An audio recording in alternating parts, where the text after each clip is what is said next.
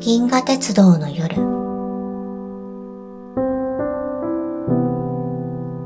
宮沢賢治。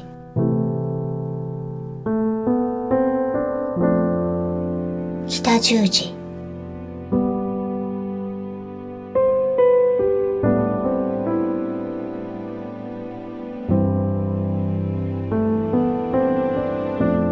お母さんは僕を許してくださるだろうか。いきなりカンパネルラが思い切ったというように少しどもりながら咳き込んで言いました。ジョバンニはああそうだ。僕のお母さんは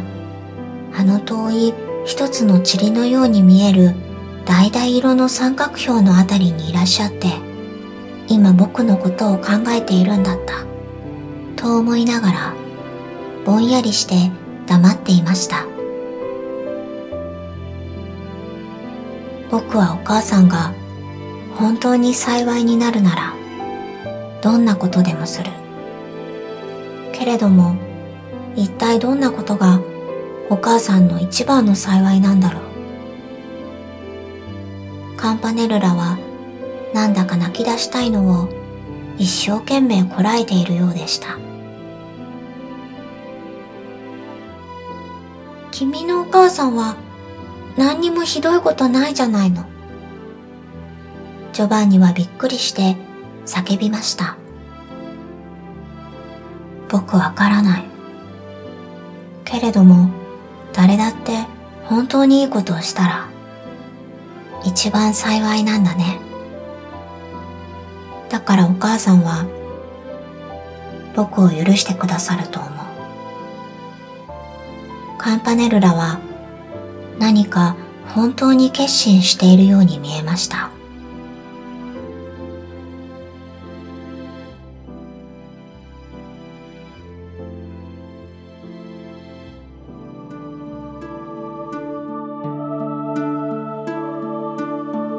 にわかに車の中がパッと白く明るくなりました。見るともう実に金剛石や草の露やあらゆる立派さを集めたようなきらびやかな銀河の川床の上を水は声もなく形もなく流れその流れの真ん中にぼーっと青白く五光の差した一つの島が見えるのでした。その島の平らな頂に立派な目も覚めるような白い十字架が立って、それはもう凍った北極の雲で板と言ったらいいか、スキッとした金色の円光をいただいて、でした。ハレルヤ、ハレルヤ。前からも後ろからも声が上がりました。振り返ってみると、車室の中の旅人たちは皆まっすぐに着物のひだを垂れ、黒いバイブルを胸に当てたり、水晶の数珠をかけたり、どの人もつつましく指を組み合わせてそっちに祈っているのでした。思わず二人ともまっすぐに立ち上がりました。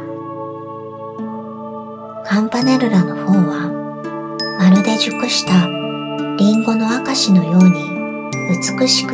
輝いて見えました。そして島と十字架とは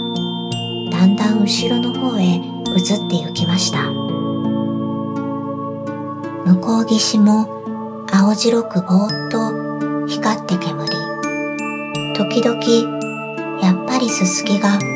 風に翻るらしくさっとその銀色が煙って息でもかけたように見えくさんの林道の花が草を隠れたり出たりするのは優しい狐火のように思われました。それもほんのちょっとの間、川と汽車との間は、すすきの列で遮られ、白鳥の島は二度ばかり後ろの方に見えましたが、時期もずっと遠く小さく絵のようになってしまい、またすすきがざわざわなって、とうとうすっかり見えなくなってしまいました。ジョバンニの後ろにはいつから乗っていたのか、背の高い黒い担ぎをしたカトリック風の甘さんがまん丸な緑の瞳をじっとまっすぐに落として、まだ何か言葉か声かがそっちから伝わってくるのを慎んで聞いているというように見えました。旅人たちは静かに席に戻り、二人も胸いっぱいの悲しみに似た新しい気持ちを何気なく違った言葉でそっと話し合ったのです。